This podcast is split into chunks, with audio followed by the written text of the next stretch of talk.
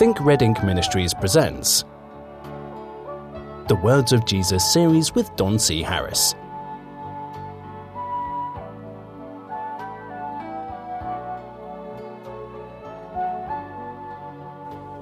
Hello, my friends, and welcome once again to the Words of Jesus series. I'm Don Harris, your host, taking you through some more red ink. Today we're talking in chapter 59.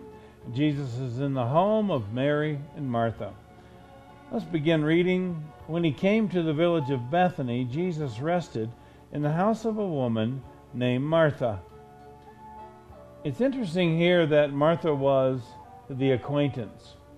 Mary and Martha turned out to be very close friends, and of course their brother's name was Lazarus.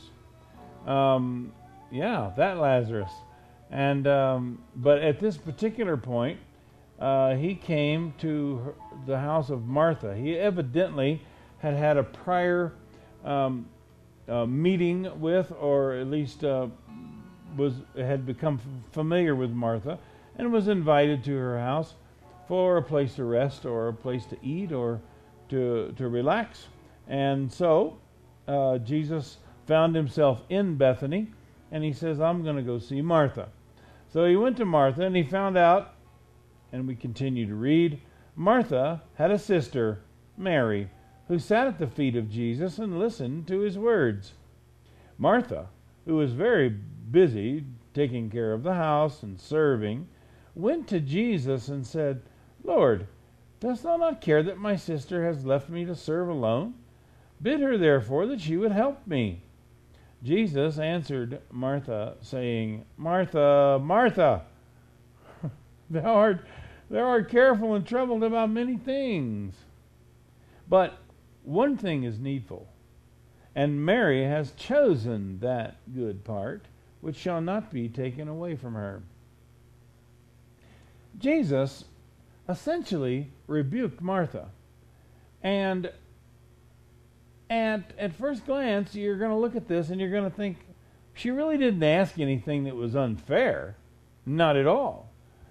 But there was some selfishness involved in this. I don't know if it wasn't, I'd like to believe that the jealousy was not that I'm having to do all the work and she's not working, but the jealousy may have been that Martha wanted to sit at the feet of Jesus. But she knew that if she did, that nothing else would get done. Well, it's that nothing else would get done thing that was driving her to see that other things were done. Other things. Jesus says, you're troubled about too many things. I appreciate, everything you've done. The pillows are nice and fluffy. Everything's nice. The tea's nice and hot. Everything you're doing is really wonderful. But I want you to know that you don't need to do this stuff. Not for me. Everything's fine here. What I have come to do, and I believe that, I realize I add a lot to these stories, but I want you to see that perhaps they're not so cut and dried, and these aren't the only words that were spoken, and these aren't necessarily, they did this and they said this and then he was gone to another city. But these conversations continued, and there were many things said that are just simply not recorded. But I think that if you take a look at what is there, you can see why certain things were said, why certain things were done. But I believe that that Martha, because as we read that she was a prior encounter of Jesus, Martha is now introducing Mary, her sister, to Jesus. I can't help but believe that Martha's jealousy was not the fact that I'm doing all the work and she's doing nothing. It may very well be that Martha wanted to listen to the Lord Jesus speak as well. But there's other things that need to be done. And I can't help but believe that Jesus may have said to her, now Martha, you've had this time with me that Mary is having now. So perhaps you should look at what you do, all the stuff that you have to do in the house, all the preparations that you're making. Perhaps this isn't just, dreary housework. I always feel sorry for the housewife who says, somebody says, what do you do for a living? Oh, I'm a housewife. I just think, wow, man, really? Is it that bad? Is it that dreary? Is it that lackluster that that you're just borderline ashamed of yourself that you're a housewife? Oh, I think you're missing something wonderful here. You see, when it's like when the Apostle Paul says, "Let women be keepers at home," people say that's sexist. He's a sexist, and the truth is that. Friend, let's face it, we all have homes. Many of us do. And there are certain things that have to be done. Clothes have to be washed. Meals have to be made. Dishes have to be washed. Carpets have to be vacuumed. Somebody has to do that. And Jesus is telling Martha, perhaps you need to look at this not like dreary housework, or we need to share this among us, among ourselves. And this is some of the speeches that men get, right? You need to help me with the housework. Come on. Have you ever thought about this? This might be a ministry. This might be something that you're doing for the Lord himself. If you have a man in your life who is a godly man, and you're doing these kind of things at home and keeping his home in order, making him so that he doesn't want to not come home. Hey, ladies, let me tell you a little something. And guys, I'm not betraying you here. I'm not going to call your names, okay? But ladies, you should know there's a lot of your husbands, they don't want to come home. That's a fact. They just rather not be there. Why do you think they're working late? Why do you think they have a job that takes 16 hours of their life? Why do you think they're running off with their secretary? Why do you think these things are happening? They don't want to come home. You ought to find out why they don't. But nevertheless, probably counsel for another day, right? But Martha, she was convinced that these things needed to be done and was doing them. And I think Jesus was saying, look, this is Mary's time. This is Mary's time. You should look at what you have to do as ministry to me. Why not? Why not do that? Don't be so selfish here. Don't be so self-centered here. And frankly, I think Jesus was making this very clear. There is one thing that's needful. And it's not whether or not this house is all clean and spick and span and the pillows are fluffy. One thing is needful. And you know what? You ought to thank your Lord God that Mary has found that good part. That good part. Not a good part. Not a part of what is needful. But she found the thing that is needful. That good part. What good part? The needful part. She found it. You ought to thank God she's done that. This is a wonderful day. I had my time with you. I need my time with her. And frankly, Martha, if you don't understand what I'm saying, if you don't get it, if you're still going to feel selfish, if you're still going to think that all these things need to be shared and shared alike or whatever else, you need to know something. I'm not taking that part away from her. You're not going to convince me otherwise. Wow, that's quite a statement on his part.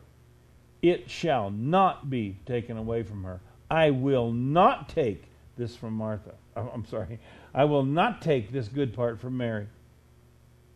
So, get with the program. Look, do you think the Lord was being rough here? I've had him be rougher to me.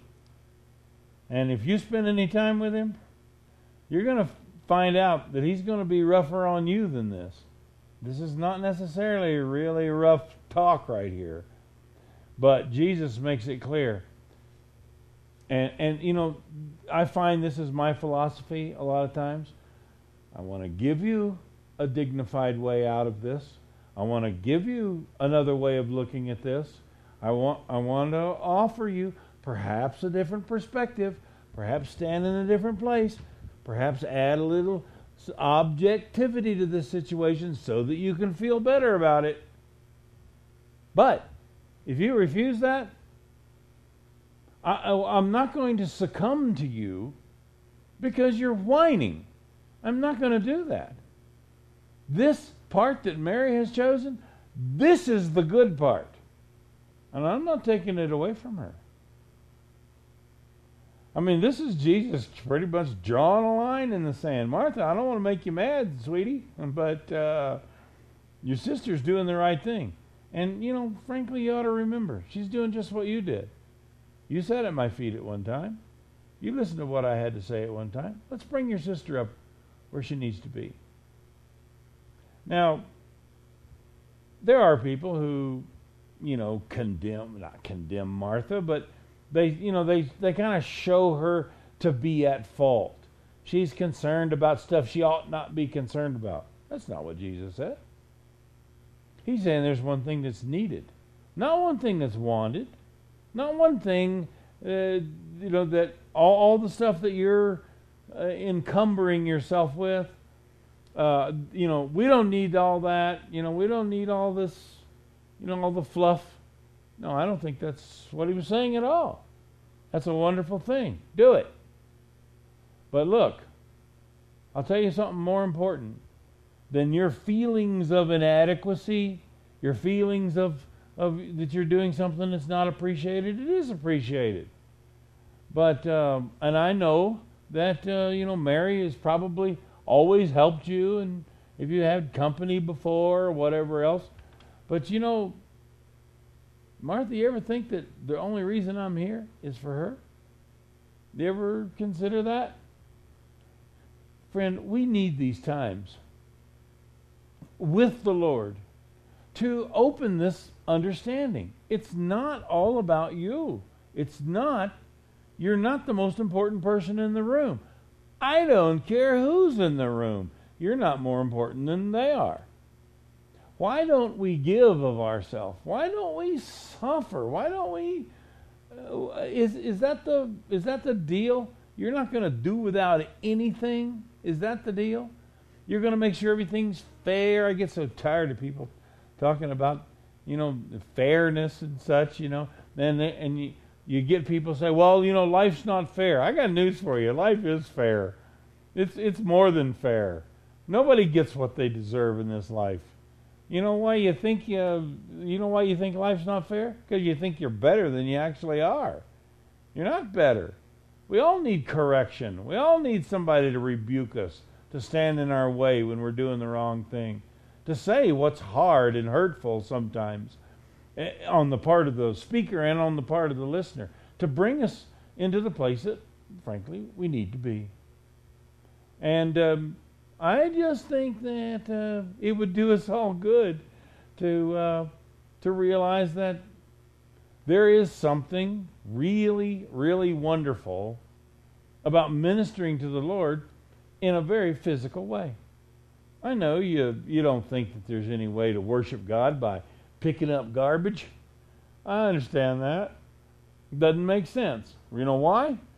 Because all of our religious heroes are all religious heroes. They don't get their hands dirty doing anything. Does your preacher change his own oil? Bet he doesn't. But, okay, look, if he's busy in the things of God, then perhaps he ought to have somebody change his oil. I'm not saying that you need to do those kind of things, but, wow, we all need to be willing to, don't we? Don't we all need to be willing to do these kinds of things?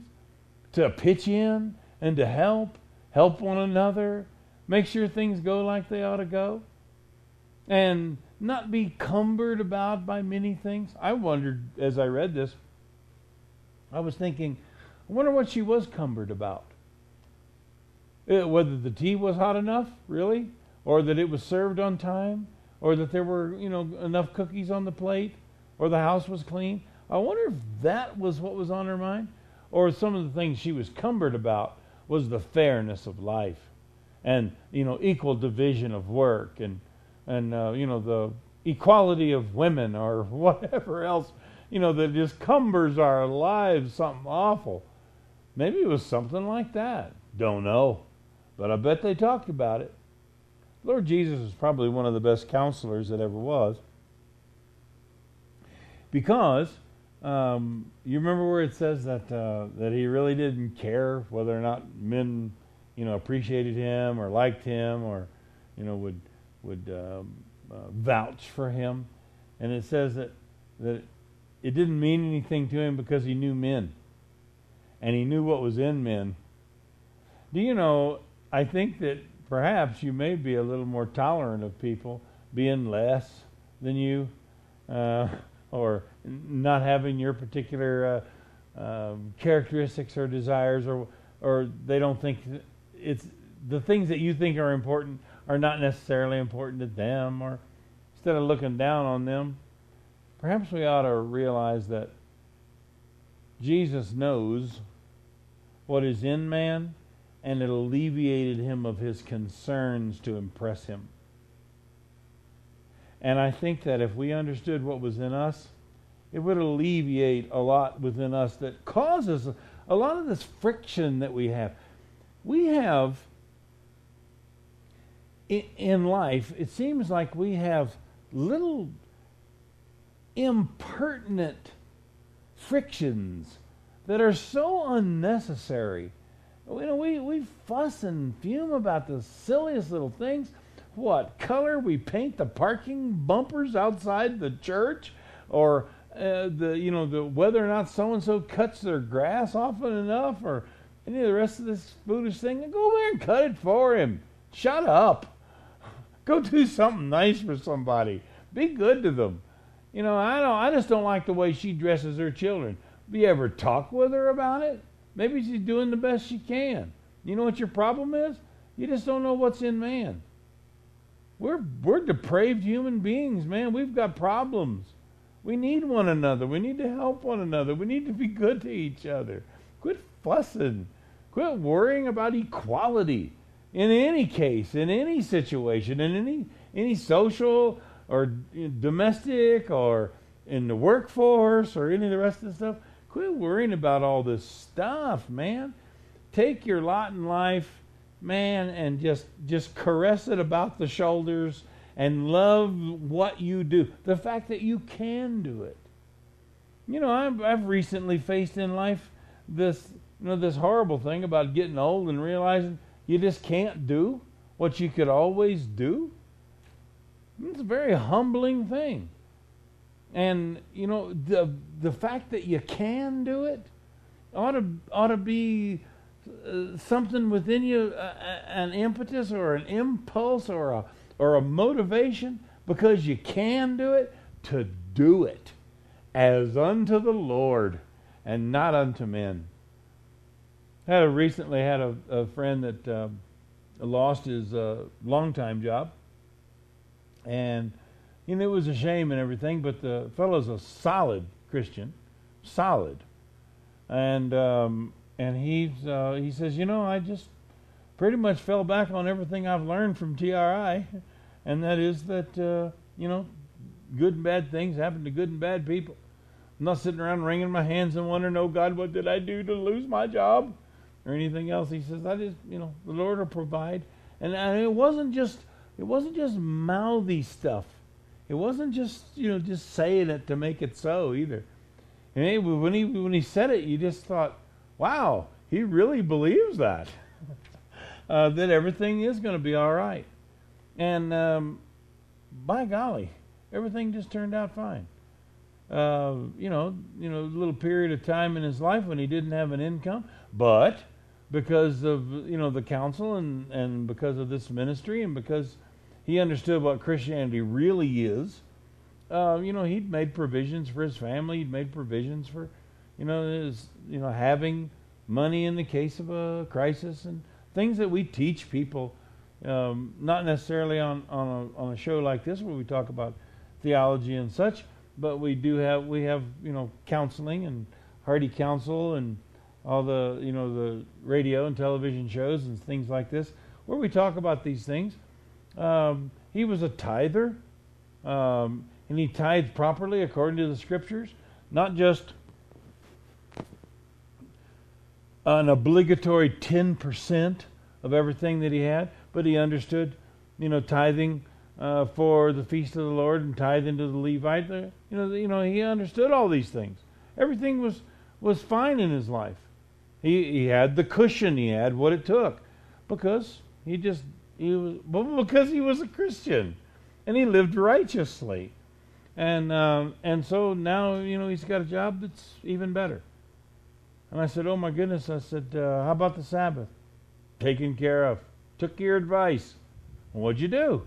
Well, I went to him and said, look, I can't work on Saturday. It's the Sabbath of the Lord. But I have good news for you. I don't mind working on Sunday at all.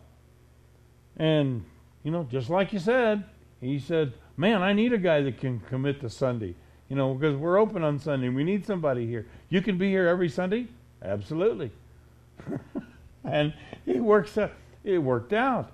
Everything just all fell into place. Everything was fine. Was he cumbered about anything? Not a thing. Was he worried about anything? Well, probably no more than anybody with any sense would worry. But you know what was great about that? The words of Jesus, the red ink, indelibly imprinted in his heart, in his mind, in his life, and they come out of his mouth constantly. See, this is a trophy situation. Do you know you can do that? Do you know you can live that way? There's only one way to do it, though. Have the mind of Christ. Be a Christian. Live righteously. Keep the law. Make sure that that things in your life are the way they ought to be. Don't look at the commandments as do this, don't do this, and don't do that. But look at it as my Father cares. My Father knows that I have need of these things. It's just a wonderful life. And how do you do that? By essentially not complaining, not making sure that your little bone gets chewed, making sure that everybody knows how you feel that things ought to be fair and whatever else. This guy walked away saying, life is fair. It is fair. When you do the right thing, then everything just works out. Friend, life is fair. You just don't know how wrong you are. That's why. I mean, things like this, when you keep the commandments of God, you don't worry about your salvation. I'll tell you something else that doesn't happen. You keep the commandments of God. When bad things happen in your life, you say, well, this is what the Lord has empowered me to endure. And it's not like, oh, what did I do wrong? Something in my life somewhere, that I needed, unrepented sin, all these kinds of foolish ideas that are kind of pushed down our throat. You're not going to go anywhere with that. It's not going to work. It's not going to give you any comfort. Only thing that gives you comfort is when you do what's expected of you to do by your Lord God, and you know that you can answer a good conscience toward God, everything just falls into place. If your Christianity doesn't resemble what we're talking about here, I can tell you what's missing. You're living against your conscience.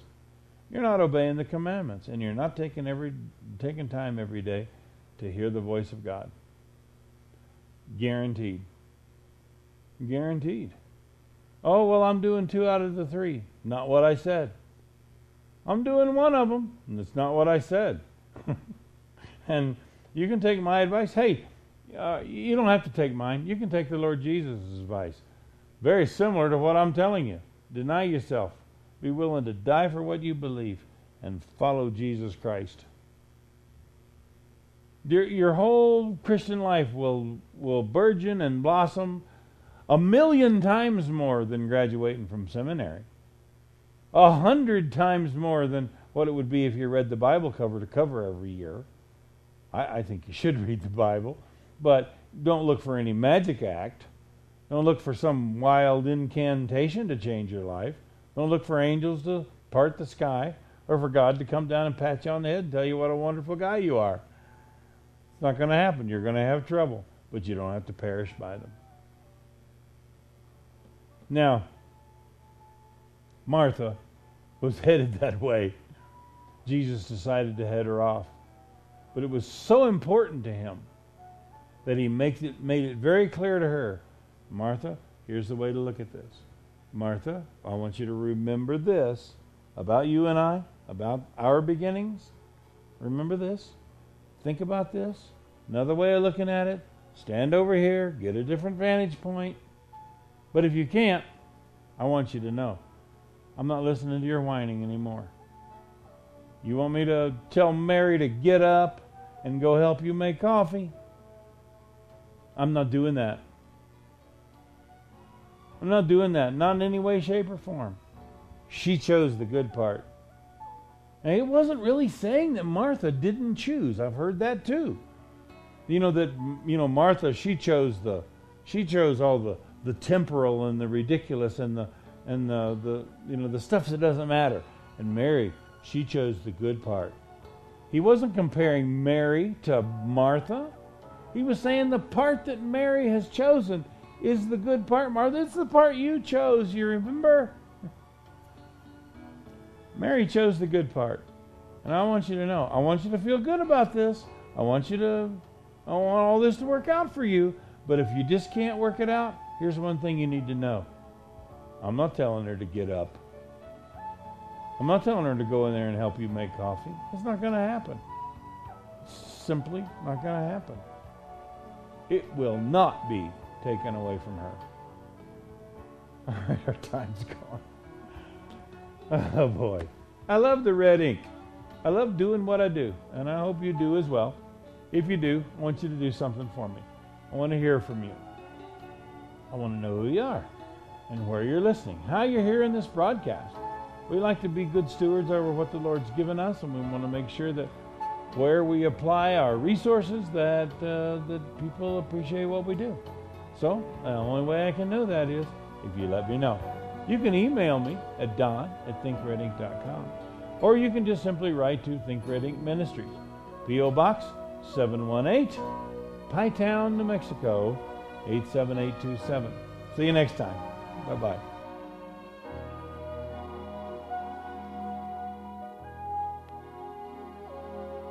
You've been listening to Don C. Harris of Think Red Ink Ministries. Email don@thinkredink.com. That's thinkredink.com.